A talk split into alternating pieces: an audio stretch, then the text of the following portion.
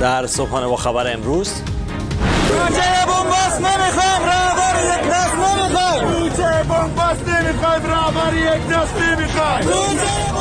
تداوم اعتراضات در زاهدان و انتقاد مولوی عبدالحمید از رعایت نشدن حداقلی قوانین موجود در جمهوری اسلامی. کمیته پیگیری وضعیت بازداشت شدگان از برگزاری دادگاه های آنلاین خبر داد.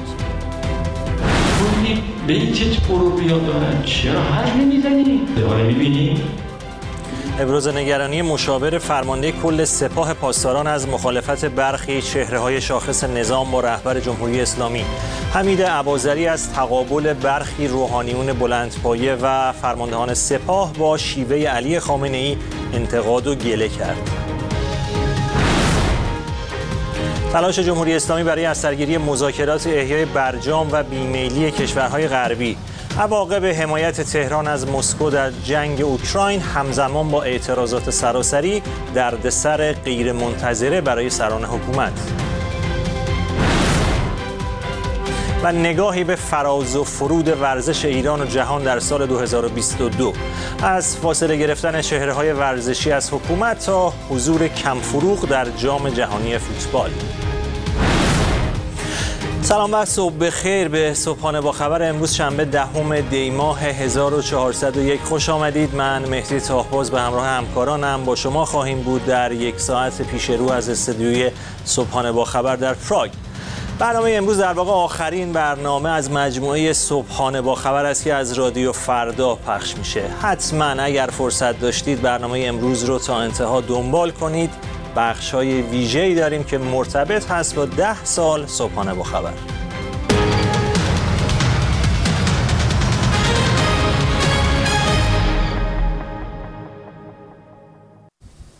اما سه ماه و نیم است که ایران روی آرامش ندیده. سران جمهوری اسلامی هم احتمالا در این مدت خواب راحت نداشتند. آن هم در نتیجه اقدامی که فکرش را هم نمی کردند منجر به چنین تحولاتی شود. برخورد گشت ارشاد با دختری جوان به اتهام بدهجابی.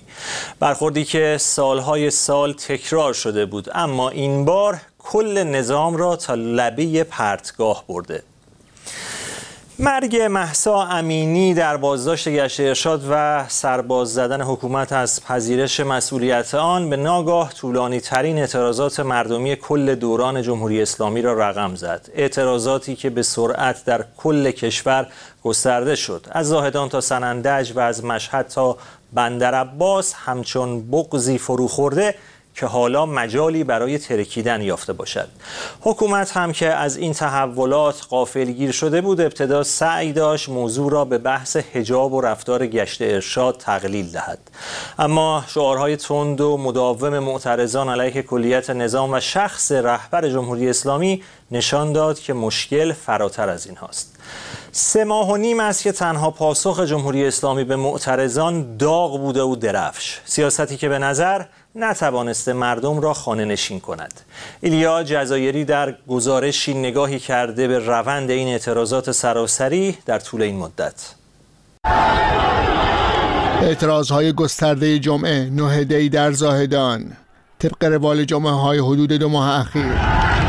سخنران نماز جمعه هم مولوی عبدالحمید اسماعیل زهی است که این بار هم در سخنرانیش صحبت‌های انتقادی بر زبان راند. این بار اعتراض به دستگیری فعالان سیاسی و کودکان. های سیاسی اگر دست من چیزی بود من یک سیاسی را به زندان نمیگذاشتم. گاهی افسوس می‌خورم. میگه یک یک روزه کسی گفت که ما گفته که اقتصاد یک شبه حل میشه. گفت چگونه؟ این کارشناسان دنیا اقتصاددانا عاجزن.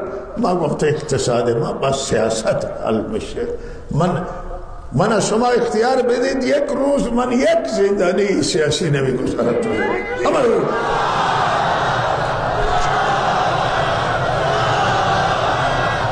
فردایش فردای اون رو شما می‌بینید که پول چه تاثیری می‌گذاره. در پول چه تاثیری می‌گذاره؟ در اقتصاد چه تاثیری می‌گذاره؟ این بچه ها مخصوصا.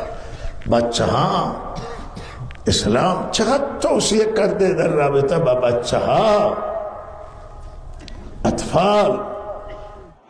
پس از نماز جمعه مردم تظاهرات اعتراضی به راه انداختند.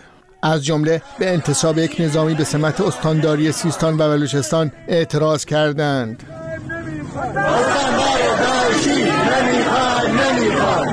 و علیه رهبر جمهوری اسلامی شعار دادند. شعار علیه رهبر جمهوری اسلامی از شعارهای برجسته اعتراضات سراسری کنونی در ایران. طولانی ترین اعتراضات علیه جمهوری اسلامی که جرقش 25 شهریور زده شد. با مرگ محسا امینی دختر سقزی که توسط گشت ارشاد در تهران دستگیر شد به اتهام بدهجابی در بازداشتگاه به کما رفت و روز 25 شهریور درگذشت.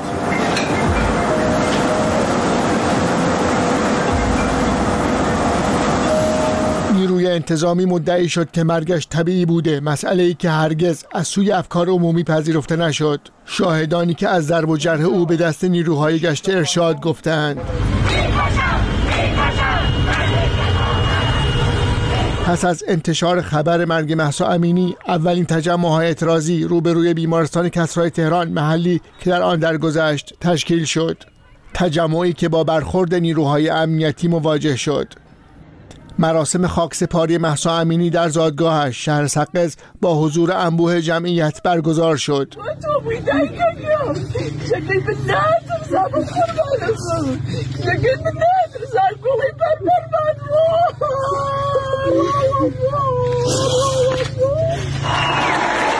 و این شد آغاز اعتراض هایی که به سرعت سراسری شد. اعتراضی که زنان پیشتاز آن هستند با نماد مخالفت با حجاب اجباری. برگزاری مراسم سوزاندن روسری.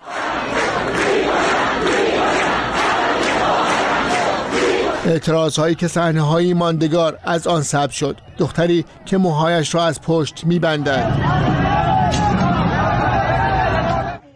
و دختری که روسری اثر برداشته و در برابر بازداشت مقاومت می کند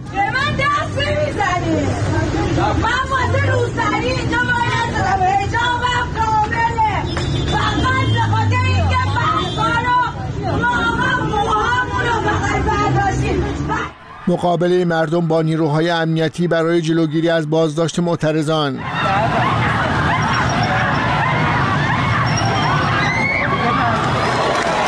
معترضانی که اکثرا جوانان دهه هفتاد و هشتاد هستند و از مقابله با نیروهای امنیتی نمی ترسند.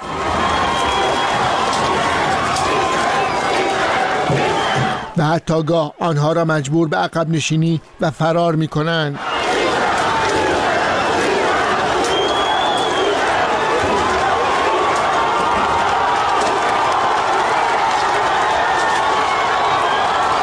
اعتراض هایی که حمایت گسترده خارجی را از سوی سیاستمداران و چهره های هنری و ورزشی با خود همراه کرد و ایرانیان خارج از کشور در اکثر کشورهای جهان برای حمایت از اعتراضات داخلی راهپیمایی های گسترده برگزار کردند. اما برخی حوادث خشم عمومی معترضان در ایران را چند برابر کرد از جمله سرکوب نظامی و خونین اعتراضات در منطقه کردنشین ایران.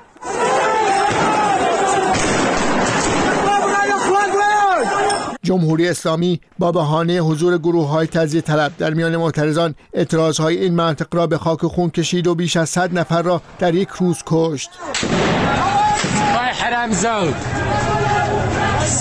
در زاهدان هم اعتراض های مسالمت آمیز با گلوله نیروهای حکومتی مواجه شد و ده ها معترض کشته شدند.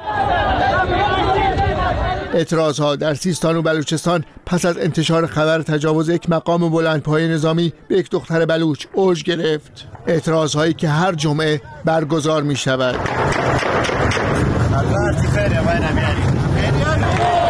در جریان سرکوب اعتراض ها تا کنون بیش از 500 معترض در گوشه و کنار کشور به دست نیروهای حکومتی کشته شده اند. برخی از کشته شدگان تبدیل به نماد شدند. نمادهایی که بر شدت اعتراضات افزود.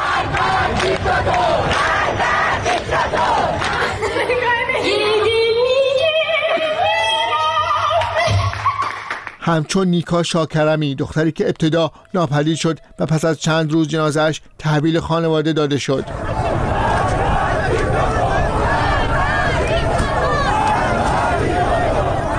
نیروهای امنیتی با انتشار گزارشی از تلویزیون رسمی مدعی خودکشی او شده بودند. کیف و موبایل شخصی مرحوم نیکا شاکرمی دقیقا همینجا بوده که الان تصویرش رو تو گوشی منده خدا می‌بینی.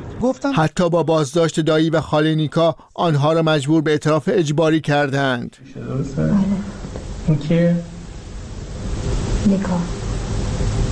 مطالبات خودمون رو از طریق مراجع قانونی پیگیری می‌کنیم. و همچنین ما از هیچ حرکت خشونت آمیز که منجر به صدمه به اموال عمومی یا افراد بشه حمایت که نمی کنیم محکوم هم می کنیم اما مادر نیکا ساکت ننشست. شهادت مبارک نیکا. شهادت مبارک.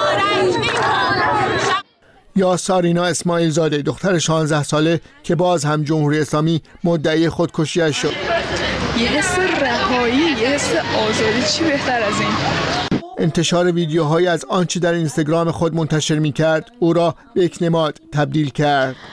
بعد الان باید چیکار کنیم؟ الان انقدر ذوق دارم باید بشینم. کلا لیست کنم که بخوام چیکار کنم و چیکار نکنم.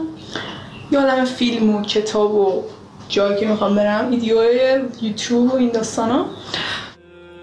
حدیث نجفی دختر جوانی که در مهشهر کرج توسط نیروهای امنیتی کشته شد و شبانه به خاک سپرده شد. خیلی دوست دارم. حالا که دارم میرم واقعا آخرش وقتی چند سال گذشت خوشحال باشم که رفتم تظاهرات و همه چی عوض شده. خبری که بازتاب وسیعی در رسانه ها داشت. جمهوری اسلامی پدر حدیث را مجبور به مصاحبه تلویزیونی برای تکذیب حضور دخترش در اعتراض ها کرد. این بچه منه. بدن میگن با ماشین زدن کشتن. این بچه منه. اینو با ماشین زدن. بی بی سی اعلام کرده دروغه. با ماشین زدن کشتن. حمید رضا روحی جوانی که در تهران به ضرب گلوله نیروهای امنیتی کشته شد. انتشار ویدیوهایش هم بر اعتراضها تأثیر گذار بود.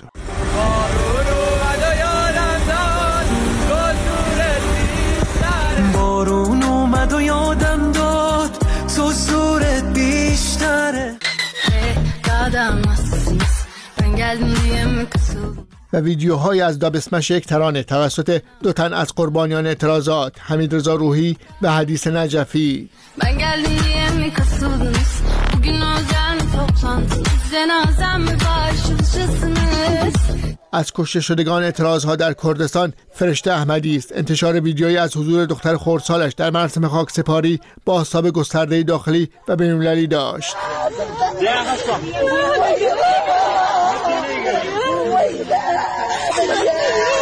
مهرشاد شهیدی جوان عراقی که با ضرب باتوم نیروهای امنیتی کشته شد. مراسم خاکسپاریش با حضور انبوه جمعیت برگزار شد. کیان پیرفلک کودک نه ساله ایزه‌ای که در پی شلیک گلوله نیروهای حکومتی به خودروی خانوادهش کشته شد. انتشار این خبر و همچنین تصاویر نگاه داشتن جنازهش در خانه برای جلوگیری از ربوده شدن توسط نیروهای حکومتی موجی از خشم را در پی داشت. که همراه پدرش در حال رفتن به منزل بوده توسط رژیم فاسد جمهوری اسلامی مورد اصابت گلوله قرار گرفته. جمهوری اسلامی تلاش کرد این حادثه را به کسانی نسبت دهد که تروریست مینامد و مدعی یک حمله تروریستی در ایزه شد.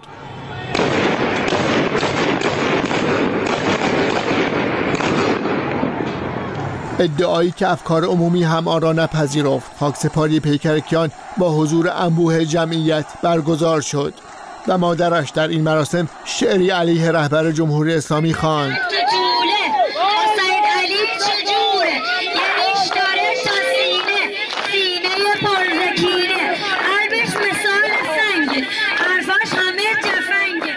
خدای علی کمال این این درست کرد پس از آن ویدیوهای تاثیرگذار از کیان پیرفلک منتشر شد. نه حیان و می‌خوام الان برای اولین بار امتحانش کنم. ببینم این کار می‌کنه یا نه علیرضا اسار خواننده مشهور هم ترانه ای به یاد کیان خواند. به نام خداوند در رنگین کمان خداوند بخشنده مهربان. در این دور از اعتراضات برگزاری مراسم چهلم کشته شدگان به مناسبتی برای اعتراضات و گسترده کردن آنها تبدیل شد. نخستین مراسم چهلم محسا امینی بود با حضور ده ها هزار نفر که از مناطق مختلف به سقز رفته بودند.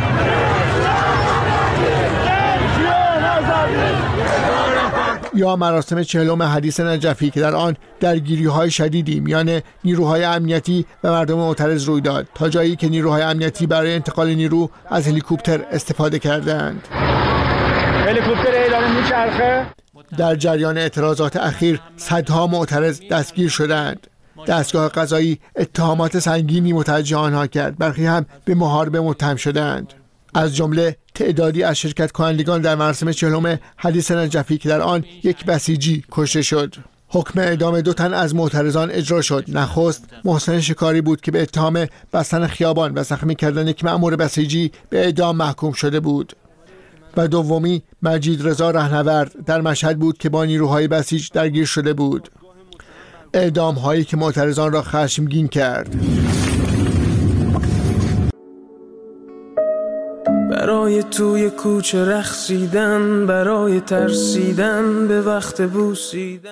در همراهی با این اعتراض ها ده ها ترانه ساخته شد. معروف ترینشان ترانه برای شروین حاجی پور است که به همین دلیل به مدت چند هفته در بازداشت نیروهای امنیتی به سر برد. حسرت یک زندگی معمولی. ترانه ای که به سرود اصلی اعتراض ها تبدیل شد در حالی که ترانه دیگر همچنان در بنده است. دستوری برای این هوای آلوده برای ولی از درختای فرسوده. ایلیا جزایری رادیو فردا. خب گفتگو می‌کنیم با مهدی نخل احمدی روزنامه‌نگار و فعال حقوق بشر از تورین ایتالیا. آقای نخل احمدی مولوی عبدالحمید امام جمعه زاهدان و سرشناسترین روحانی اهل سنت در استان سیستان و بلوچستان بار دیگه در سخنانش به پیروان آین بهاییت در ایران اشاره کرده و گفته که من نمی‌گویم آنها مسلمان هستند اما بهایی ها هم حق و حقوق شهروندی دارند چقدر به نظرتون اهمیت داره بر زبان آوردن این سخنان از سوی یک روحانی مسلمان در داخل ایران؟ سلام عرض می‌کنم. ببینید یکی از کارهایی که جمهوری اسلامی در طول چهار دهه گذشته انجام داده این هست این بوده که حوزه های علمیه رو به حال بسیار وابسته به خودش بکنه و امتیازات بسیار زیادی هم در در همین راستا در طول چهار دهه گذشته به حوزه های علمیه و روحانیون داده است. در رابطه با اهل تسنن هم در سال 86 شورای تشکیل شورای نظارت بر مدارس دینی اهل سنت که با طریق های مختلف مثل تهدید یا به حال تطمیع کردن تلاش کردن که روحانیون رو نزدیک بکنن به اون تفکر و خط مشی نظام. در همون زمان آقای مولوی عبدالحمید آقای مولوی گرگیش آقای کاک حسن امیمنی در کردستان اینها از مخالفان این مسئله بودن. آقای مولوی عبدالحمید یک صحبتی که از سال 92 اگر اشتباه نکنم در اعتراض به این مسئله و گفتن اگر که حوزه های علمیه وابسته به حکومت یا جیرخوار حکومت بشود دیگر دغدغه مردم را نخواهند داشت بلکه دغدغه حکومت رو خواهند داشت. به همین دلیل هم هست. ما امروز می‌بینیم که به حال روحانیون که به نسبت همچنان مستقل ماندن در شرایط مثل الان میان در کنار مردم قرار می‌گیرن و تا جایی حتی پیش میرن که آقای مولوی عبداللهی صحبت از این می‌کنن که سیاست های 14 گذشته نظام به بنبست رسیده است.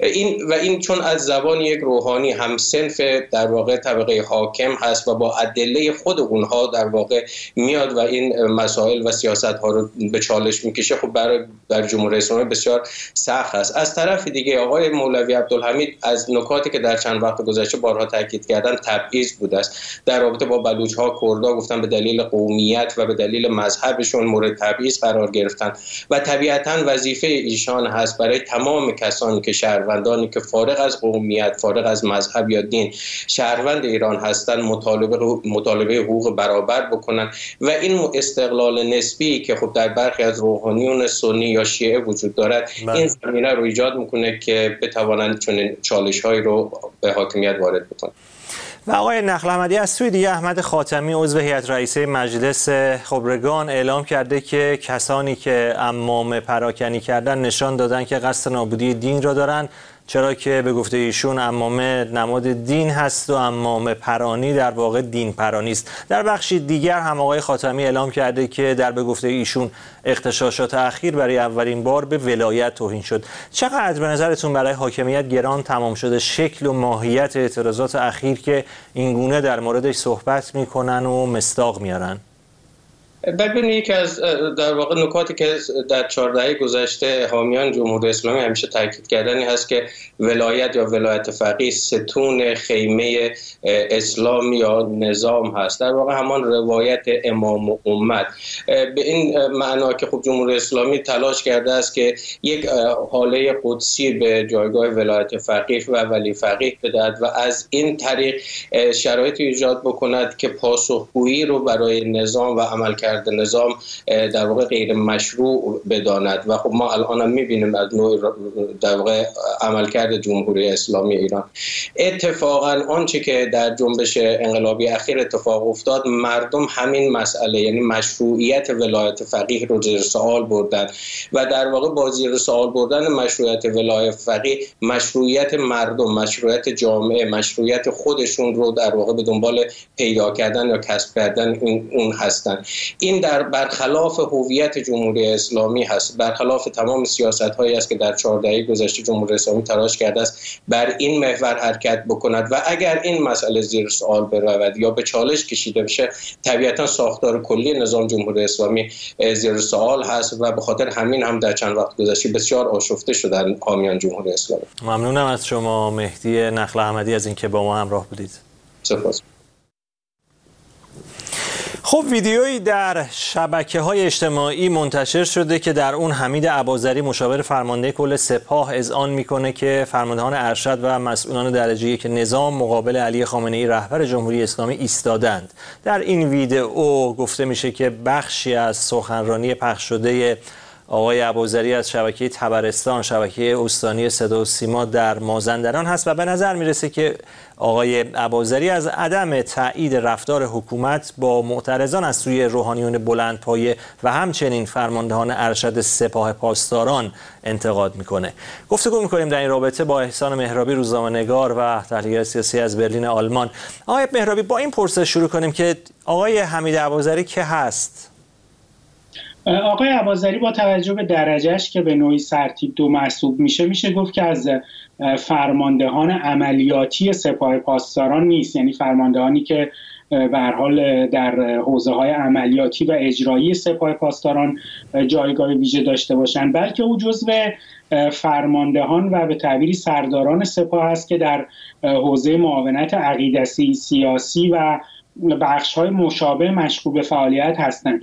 ما تعدادی از فرماندهان سپاه را داریم که عملا بعد از دوره مشغول به فعالیت های این چنینی میشن. یعنی در حوزه عقیدتی و سیاسی هستن و به مناسبت های مختلف برای سخنرانی حالا چه در واحد های خود سپاه پاسداران یا سخنرانی های عمومی اعزام میشن و یا در جلسات خصوصی تر وظیفه توجیه نیروهای بسیج یا نیروهای حامی حکومت را دارند و آقای عراقی آقای عبازری هم از این دسته از فرماندهان سپاه پاسداران هست که به حال اقداماتشون اینجوری به این شکل هست و بخشی از اونها البته به نوعی ممکنه در فضای عمومی هم مطرح نباشن. یعنی با وجود اینکه سفرهای متعددی به استانها می‌کنن بیشتر در جلسات خصوصی مشغول توجیه نیروهای حامی حکومت هستند و به مناسبت های ممکنه سخنرانی های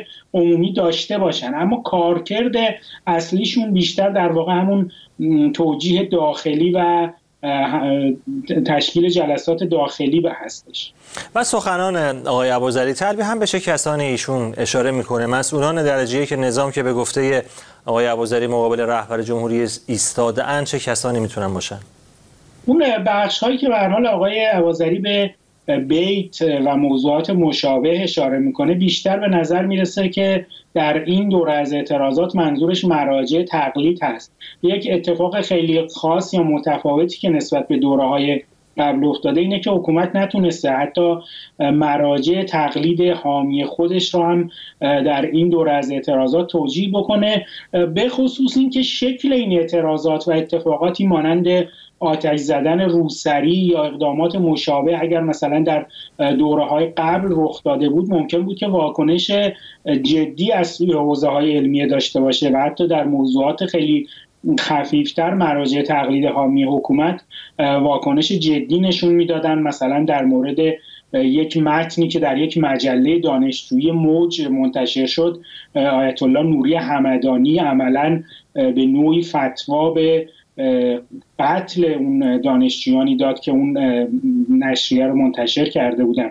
اما در این دور از اعتراضات حتی مراجع حامی حکومت هم واکنش جدی نشون ندادن. یکی از بخش اون می‌تونه به دلیل درگیری ها و فشاری باشه که خود حکومت بر مراجع وارد کرده و همینطور اینکه حتی حامیان مراجع تقلید و اونهایی که به تعبیری سهم امام و دیگر وجوهات را به مراجع تقلید میدن اونها هم از وضعیت اقتصادی ناراضی هستن و وضعیت اقتصادی باعث شده که اون کسب و کار یا اون گردش مالی مراجع تقلید هم دچار مشکل بشه و این موضوع رو در دیدار مراجع تقلید با آقای قالیباف رئیس مجلس هم میشه دید. از این جهت خطاب اصلی آقای عبازری به مراجع تقلید و افراد روحانیون سرشناس هست. بخش دیگرش هم به اون حامیان اصولگرا یا چهرهای اصولگرای حامی حکومت هست که در اون بولتن خبرگزاری فارس هم مطرح میشه که حتی اعضای مجمع تشخیص مسئلت نظام که منصوب آقای خامنه ای هستن حاضر نیستن درباره این اعتراضات واکنش جدی داشته باشن چون به حال بخشی از اونها هم ممکنه به دلیل درگیری های داخلی و حذف های داخلی از وضعیت ناراضی باشن و جهت دیگه احساس می‌کنن که موج این اعتراضات به گونه ای هست که اگر واکنشی هم نشون بدن ممکنه آینده سیاسی خودشون رو حتی در داخل حکومت هم به نوعی خراب بکنن و در مجموعه داخل حکومت هم وچه نداشته باشن. سپاسگزارم از شما احسان مهرابی از اینکه با ما همراه بودید. کمیته پیگیری بازداشت شدگان اعتراضات سراسری ایران از برگزاری دادگاه های آنلاین برای تعداد زیادی از این بازداشت شدگان طی دو ماه گذشته خبر داده. بر اساس گزارش این کمیته بسیاری از حقوق اصلی بازداشت شدگان در جریان این دادگاه های فوری و غیر معمول نقض می شود گفتگو کنیم با پگاه بنی هاشمی حقوقدان از کالیفرنیا. خانم بنی هاشمی در گزارش کمیته پیگیری بازداشت شدگان اعتراضات سراسری ایران اشاره شده که برگزاری دادگاه های آنلاین بر اساس تجربه دستگاه قضایی جمهوری اسلامی در دوران شیوع کرونا صورت گرفته. چقدر به نظرتون اصولی هست این گونه برگزار کردن دادگاه؟ اون هم با توجه به حجم بالای بازداشتی ها و قصد دستگاه قضا برای به نوعی رفع و رجوع پرونده ها درود به شما و تمام بینندگانتون. ببینید دادگاه های آنلاین به خودی خود دچار اشکالی نیست و بلکه اگر به صورت درست انجام بشه می‌تونه به هر حال کمک کننده باشه در شرایطی که همطور که اشاره کردیم مثل در شرایط فراگیر شدن بیماری های همهگیری مثل کرونا یا موارد این چنینی. اما اگر این دادگاه های آنلاین در واقع بهانه ای باشه بر اینکه دادگاه ها به صورت درست تشکیل نشده باشه مدارکی که باید ارائه بشه قابل ارائه صحیح نباشه یا اینکه در واقع اسباب عدالت در دادگاه و اسباب برگزاری یه دادگاه سالم در اون رعایت نشه خب این شروع اشکالاته. ببینید در خیلی از دادگاه هایی که ما الان شاهدش هستیم که تازه دادگاه های حضوری هست می‌بینیم که خیلی اشکالات بسیار زیادی وجود داره. مثلا افراد از حق دسترسی به وکیل محروم هستند. اتفاقاتی در دادگاه ها میفته که در واقع بازخورد اون نشون میده به ما که حتی رویه دادگاه های حضوری بسیار فراقانونی و غیرقانونی داره صورت می‌گیره. حالا اینکه در این دادگاه های آنلاین تا چه, تا چه اندازه صدای محکومان قابل رسیدگی و قابل شنیدن توسط قضات دادگاه هست. این خودش محل سواله. به خصوص اینکه بعد سوالی که دیگه ای که اینجا پیش میاد این هستش که در شرایطی که الان ایران با اینترنت و مشکلات اینترنتی مواجه هست تا چه اندازه این برگزاری دادگاه های آنلاین در واقع می‌تونه مسبب آیا می‌تونه این باشه که مثلا حقی ضایع بشه این وسط به دلیل قطع و وصل شدن صدا یا مثلا نداشتن کیفیت مناسب تصویر؟ اینا مسائلیه که خب باید همش در واقع در نظر گرفته بشه. در دادگاه حضوری حداقل به دلیل اینکه به صورت فیزیکی در واقع قضات و افرادی که اونجا هستن به هر حال می‌دونید محیط فیزیکیه و یه سری وضعیت و دیدن حال و اوضاع محکومین خودش می‌تونه بخشی از روند رسیدگی به دادگاه باشه هرچند که این شاید در کتاب های قانون نیامده باشه. ولی اینکه مثلا یه نفر تحت شکنجه بوده تحت چه مسائلی بوده با چه فشار روانی وارد صحنه دادگاه میشه ما می‌بینیم که اینها در دادگاه های حضوری مورد نظر قرار گرفته. بسیاری از رسانه ها توجه می‌کنن که فردی که در دادگاه حضور داشته مثلا نمی‌تونسته درست راه بره یا آثار کبودی بر بدن اون به اصطلاح وجود داشته. اینا مسائلیه که خب در دادگاه های آنلاین متاسفانه قابل رسیدگی و قابل دیدن نخواهد بود.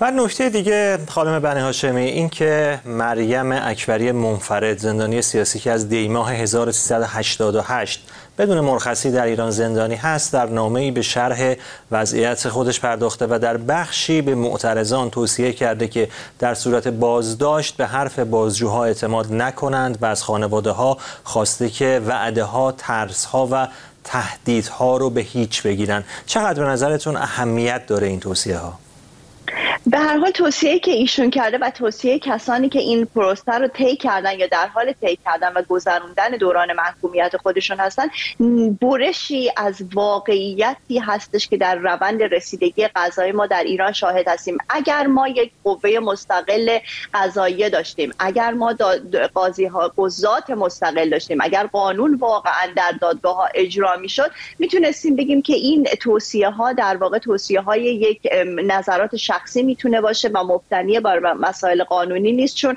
قانون در دادگاه حاکمه. ولی متاسفانه چون ما هیچ کدوم از این المان ها رو نداریم در رسیدگی های روند قضایی در جمهوری اسلامی و خب می‌بینیم در اعتراضات اخیرم وضع به گونه ای بدتر داره پیش میره. بنابراین می‌تونیم بگیم که این اینها بخشی از واقعیت و حقیقت روند رسیدگی در دادگاه های ایران هست. بسیاری دیگر هم از کسانی که در بازجویی ها و بازداشتی های این روزها بودن اومدن و صحبت از این کردن که بازجوها گفتن که ما هر آن چیزی رو که ما دیکته می‌کنیم در دادگاه اتفاق میفته و قضات به همون در واقع حکم میدن. بنابراین نهایت همکاری خودتو با ما نشون بده. در حالی که اگر ما همونطور که اشاره کردم اگر یک قوه قضاییه سالم داشتیم میبایست بازجو و بازپرس حتی بابت این حرف در واقع اخراج بشه و اصلا انفصال از خدمت بگیره. چون این زیر سوال بردن قدرت و استقلال قاضی و در واقع حاکمیت قانون در دادگاهه. بنابراین افراد نظیر خانم منفرد افراد دیگری هم هستن که از این مسئله از این دست مسائل رنج می‌برن و این مسئله تازه هم نیست.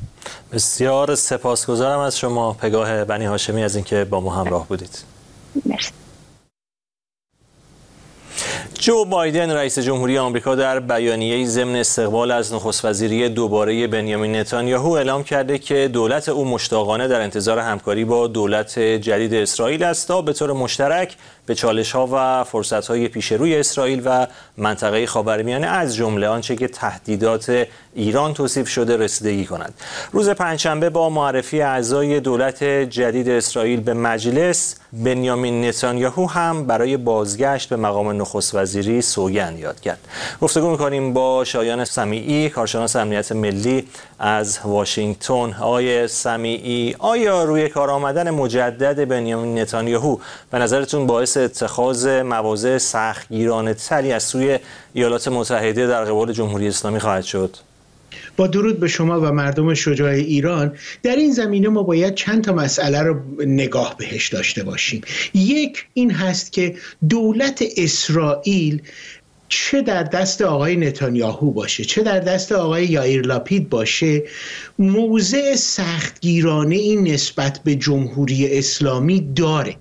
اما تفاوتش در این هست که دولت نتانیاهو به خاطر اینکه یکی از دست راستی ترین دولت هاست و اعضای تشکیل دهنده ائتلاف اون دولت بسیار دیدگاه های سرسختانه تری نسبت به جمهوری اسلامی و معزلی که جمهوری اسلامی در منطقه خاورمیانه ایجاد می‌کنه دارن فشار بیشتری بر دولت امریکا وارد خواهد کرد که از اون علاقمندی های دولت جدید اسرائیل پیروی بکنه. پس اگر ما در این دیدگاه به مسئله بپردازیم بله قطعا دولت جدید اسرائیل فشارهای بیشتری رو بر امریکا وارد خواهد کرد و یکی از چیزهایی که ممکنه سریعتر اتفاق بیفته اون هست که نه تنها فقط دولت ایالات متحده بلکه دولت های اروپایی هم بیان و مرگ برجام رو به سراحتا اعلام بکنن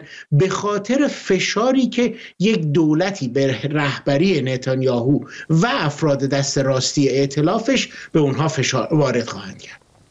به اعلام مرگ برجام اشاره کردین آقای سمیعی. تهران و مسکو به نوعی در, تلاش هستند برای احیای برجام و در مقابل غرب و آمریکا هم رغبت چندانی نشون نمیدن. پیش بینیتون از سال 2023 چه هست؟ به نظرتون آیا همین وضعیت فعلی قابل ادامه دادن هست؟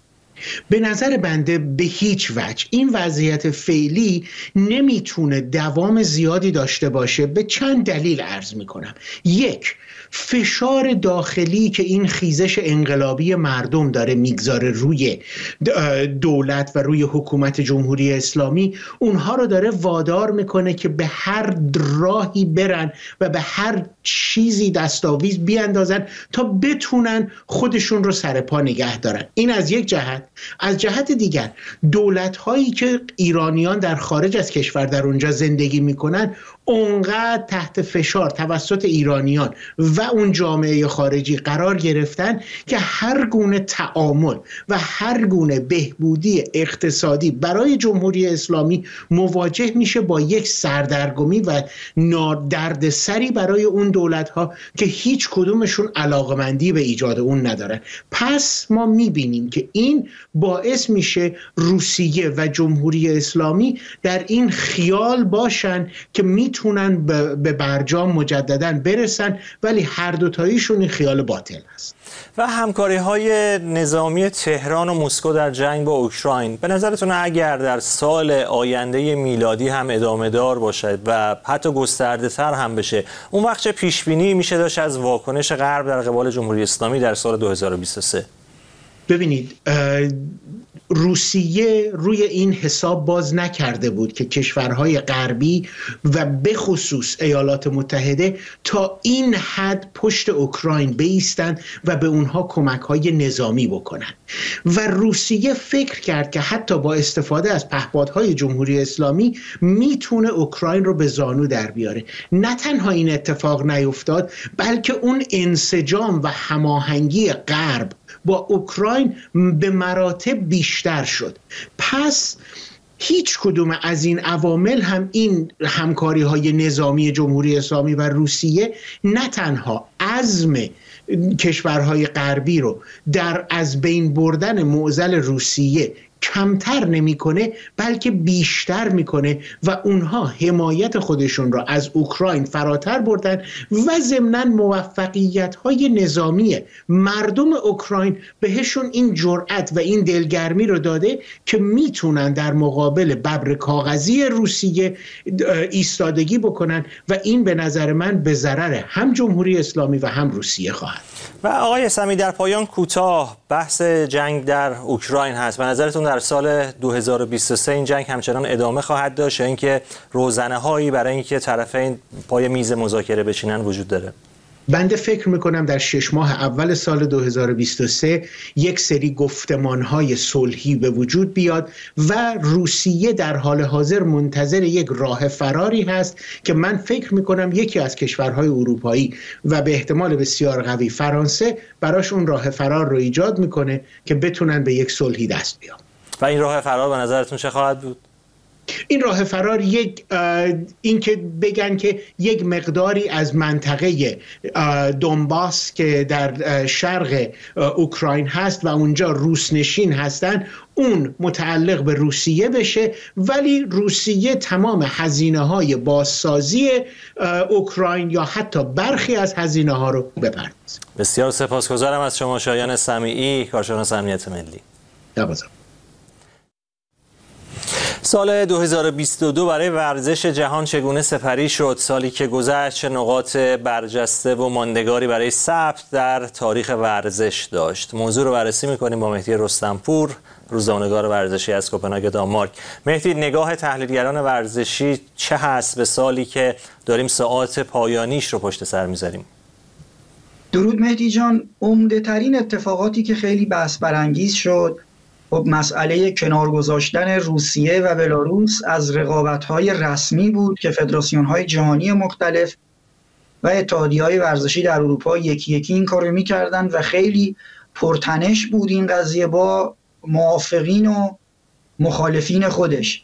در کنار این قضیه قضایای جام جهانی قطر هم بحث انگیز بود که در حین مسابقات هم ادامه پیدا کرد هم اتفاقاتی که در قطر رخ می‌داد باستاب جهانی داشت و هم افشا شدن رشوه گرفتن برخی مقامات پارلمان اروپا که منجر شد به یورش پلیس به خونه های اونها و جمعوری وجوهات هنگفت و اسناد و مدارکی که بیش از پیش این رقابت ها رو زیر سوال برد. نسبت به سالیان قبل مسئله دوپینگ کمتر خبرساز شد در سالی که سپری شد.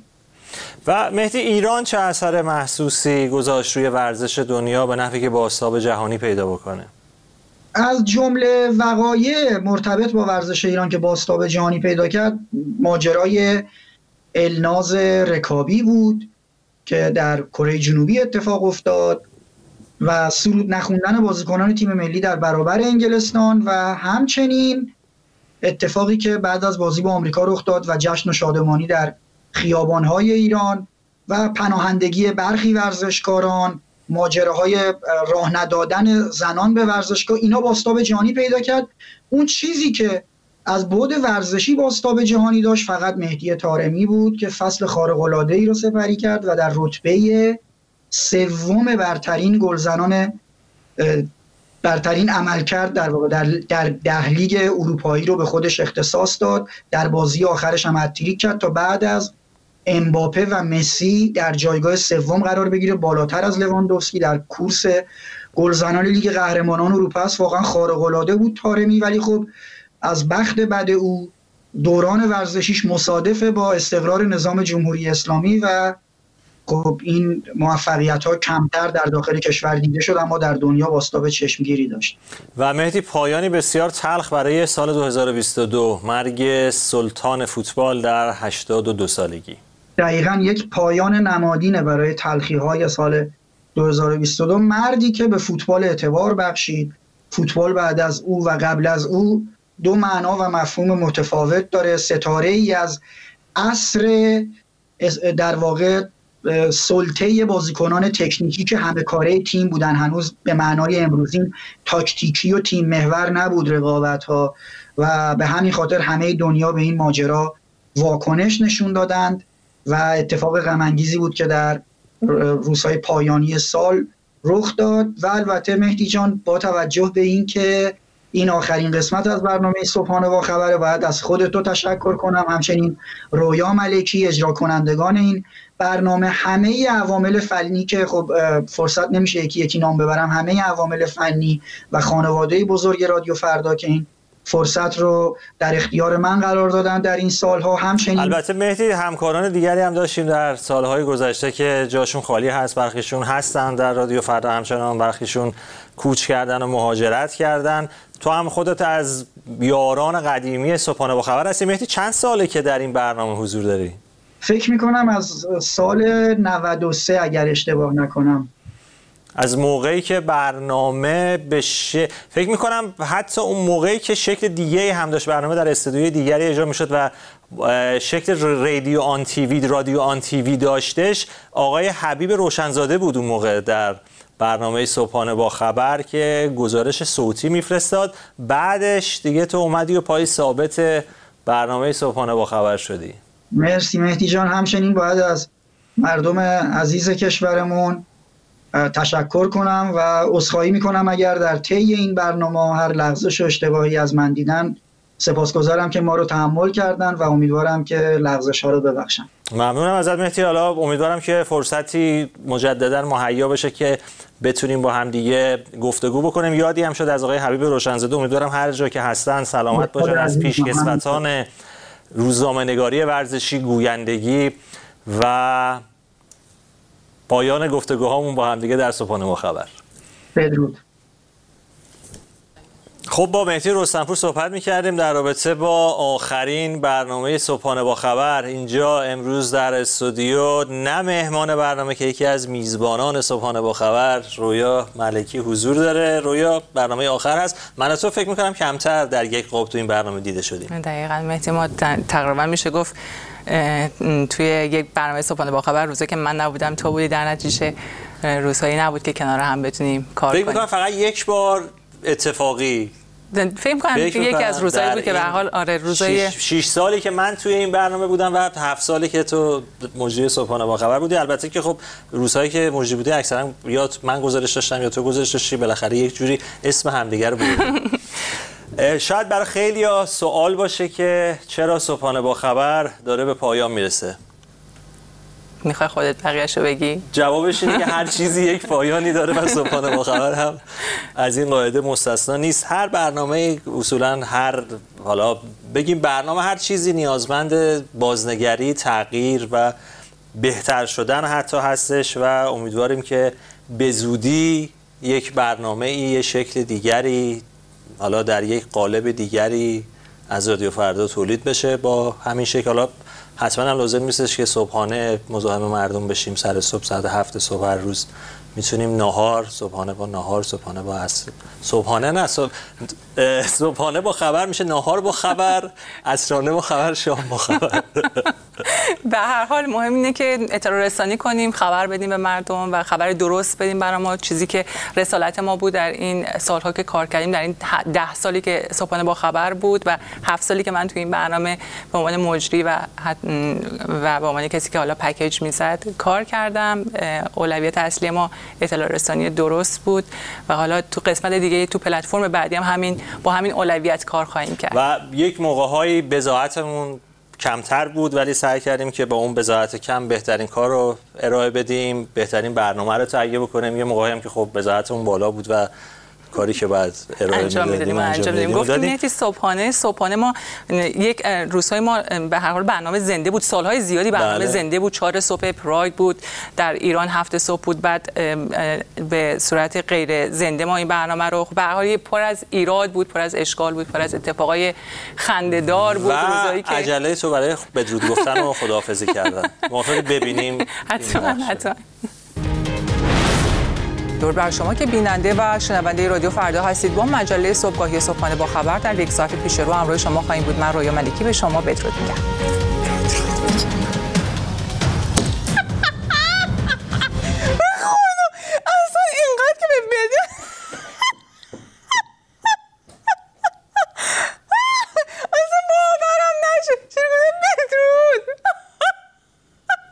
تو عجله داشتی برای بدرود گفتن. تو همون وسط. من البته بگو حالا تو بگو. من صبر داشتم. صبر داشتی صبر اومد. صبر اومد. می‌خوایم ببینیم چه اتفاقی افتاد. از جمله در اسپانیا که از مهمترین مقاصد گردشگری اروپاست از مردم شهرهای مادرید و بارسلون هم خواسته شده تا حد امکان در خانه بمانند. بیشتر در این رابطه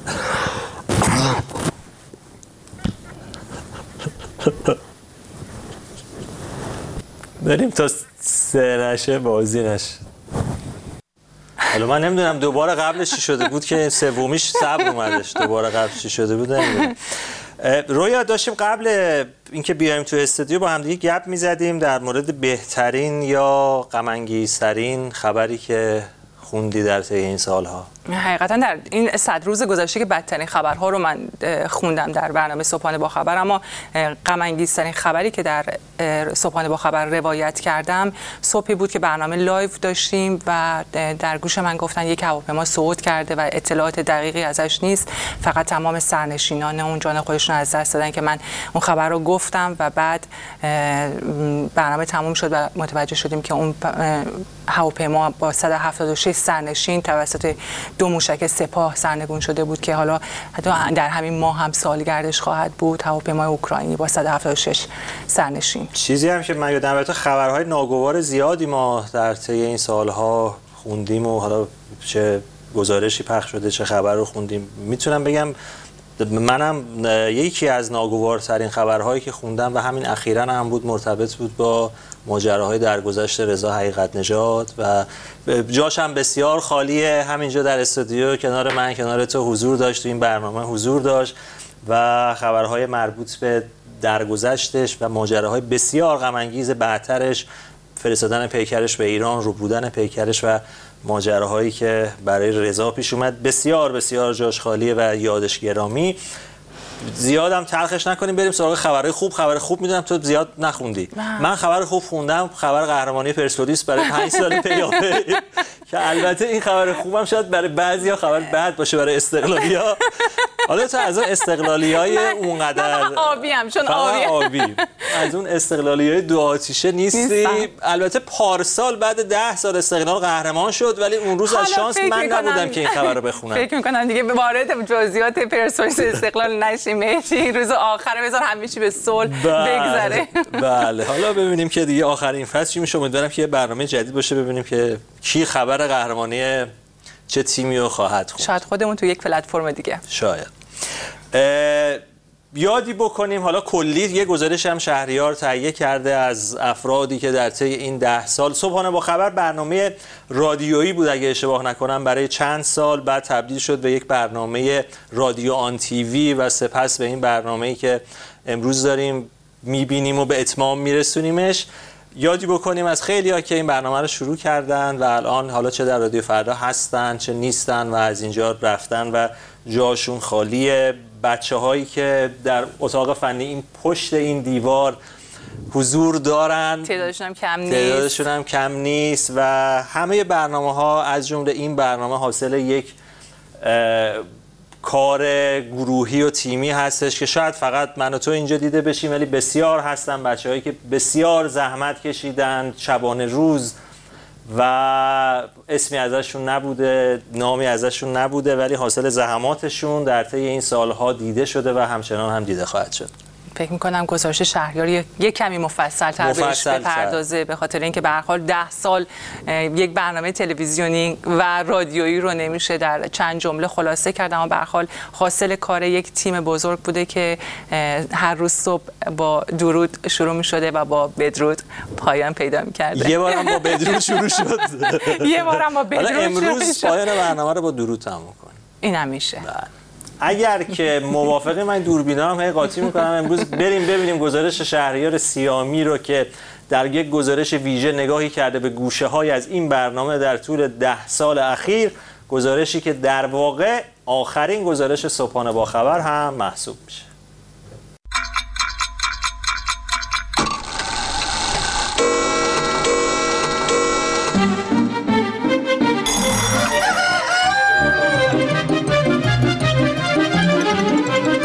صبحانه با خبر.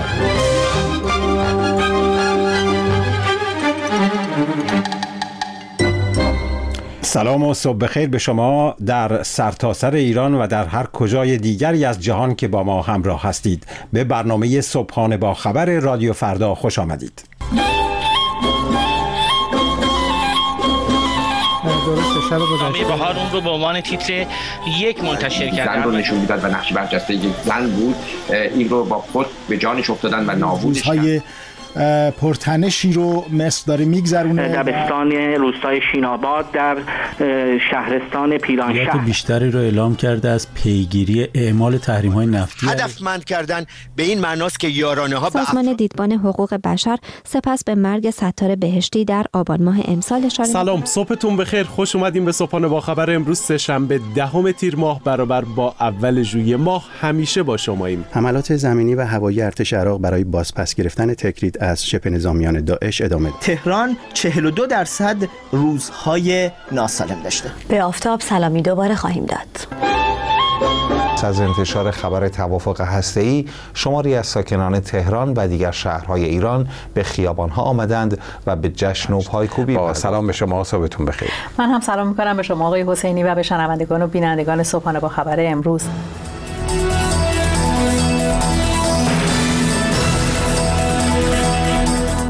سلام. این برنامه صبحانه با خبر رادیو فرداست. من نازافرین میرزا خلیلی به همراه همکارم حسن جعفری در این مجله صبحگاهی یک ساعته با شما هستیم. رهبر و شماری از های جمهوری اسلامی در گذشت اکبر هاشمی رفسنجانی را تسلیت گفتند. در زمان شاه شما در یک زندان بودیم با آقای هاشمی رفسنجانی گویا. بله آقای هاشمی رفسنجانی از اون روحانی بود روحانیانی بود که به اصطلاح به خاطر بخش تصویری رادیو فردا. بله. شما سلام علیکم بله خب صبحتون بخیر خانم ها و آقایون هومن اسکری هستم ابراهیم رئیسی، حسن روحانی، مصطفی هاشمی تبا و مصطفی میرسلیم روز جمعه در دوازدهمین دوره انتخابات ریاست جمهوری ایران به رقابت پرداختند. از ایلیا جزایری خبرنگار رادیو فردا در منطقه پرسیدیم. ساعت های آخر شاهد درگیری بسیار شدیدی بود میان نیروهای عراقی و شبه نظامیان گروه داعش عملیات نجات در میان آبار ساختمان پلاسکو 20 آتش نشان تا کنون کشته شدند. دونالد ترامپ روز جمعه به عنوان 45 مین رئیس جمهوری آمریکا سوگند یاد کرد و قول داد که آمریکا را همواره مقدم قرار دهد. خبر خوبی و که ما اعلام کردیم ادامه بده. درسته. در واقع همه پیش هایی که تا این مدت مطرح شده بود و گفته می‌شد که احتمالا فیلم فروشنده بتونه امشب دست خالی مراسم در واقع ترک نکنه و وقوع پیوست و سینما ایران برای دومین بار در تاریخ خودش به جایزه اسکار رسید. تجمع اعتراضی مردم مشهد با دخالت نیروی انتظامی به خشونت کشیده شد. گروهی دیگر از معترضان در تصاویر منتشر شده شعار سوریه را رها کن فکری به حال ما کن سر دادند. دونالد ترامپ رئیس جمهوری آمریکا روز سهشنبه تصمیم خود را درباره خروج از برجام و بازگرداندن تحریم ها اعلام در صبحانه با خبر امروز من صاحب نظر نیستم لکن اگر سران سقوه تصمیم بگیرن من حمایت می‌کنم. حمایت رهبر جمهوری اسلامی از افزایش قیمت بنزین اعتراضات اما همچنان ادامه دارد. قاسم سلیمانی فرمانده نیروی قدس سپاه پاسداران و ابوالمهدی المهندس فرمانده ارشد شبه نظامیان هشت و شبی در یک حمله هوایی در نزدیکی فرودگاه بغداد کشته شدند. در یکی از نادرترین حوادث جهان شلیک به هواپیمای مسافربری در چند کیلومتری فرودگاه پایتخت توسط نیروهای خودی جالبه که مثلا میان میگن این اعتراف ما یا این پذیرش مسئولیتی که آقای حاجی زاده انجام داده این به یک نوعی سرمایه برای جمهوری اسلامی جمع کرده. در حالی که قافلن که سرمایه خیلی بزرگتری رو در ابعاد ملی از دست دادن و این به عنوان یک سند در تاریخ جمهوری اسلامی همیشه ثبت خواهد شد. سازمان بهداشت جهانی شیوع ویروس جدید کرونا را وضعیت اضطراری بین المللی اعلام کرد. همشهری های دیگر منتظر. بهار دلکشی را می‌خوانند که حالا با رفتن خانندهش به نظر خزانی بیش نیست. منتظرند تا اینجا به محمد رضا شجریان خوش آمد بگویند. برای بار آخر. هر کولبر به ازای هر کیلوباری که بتواند حمل کند پول می‌گیرد. دستمزد کولبر به حجم باری که بتواند حمل کند بستگی دارد. هرچه بیشتر دستمزد بالاتر. انتخابات ریاست جمهوری 1400 ایران هرچه که بود در روز جمعه برگزار شد. انتخاباتی که به نظر و به رغم تلاش های مقام ها و حامیان حکومت یکی از کم رونق ترین دوره های انتخابات در بیش از چهار دهه عمر جمهوری اسلامی بود. فایل صوتی گفتگو محمد علی جعفری فرمانده وقت سپاه و صادق زلقرنیا معاون سابق اقتصادی و سازندگی این نهاد که سه سال قبل یعنی یک سال قبل از این دیدار ضبط شده گویای مجموعی از فساد مالی و جنگ قدرت سران سپاه است. در صبحانه با خبر امروز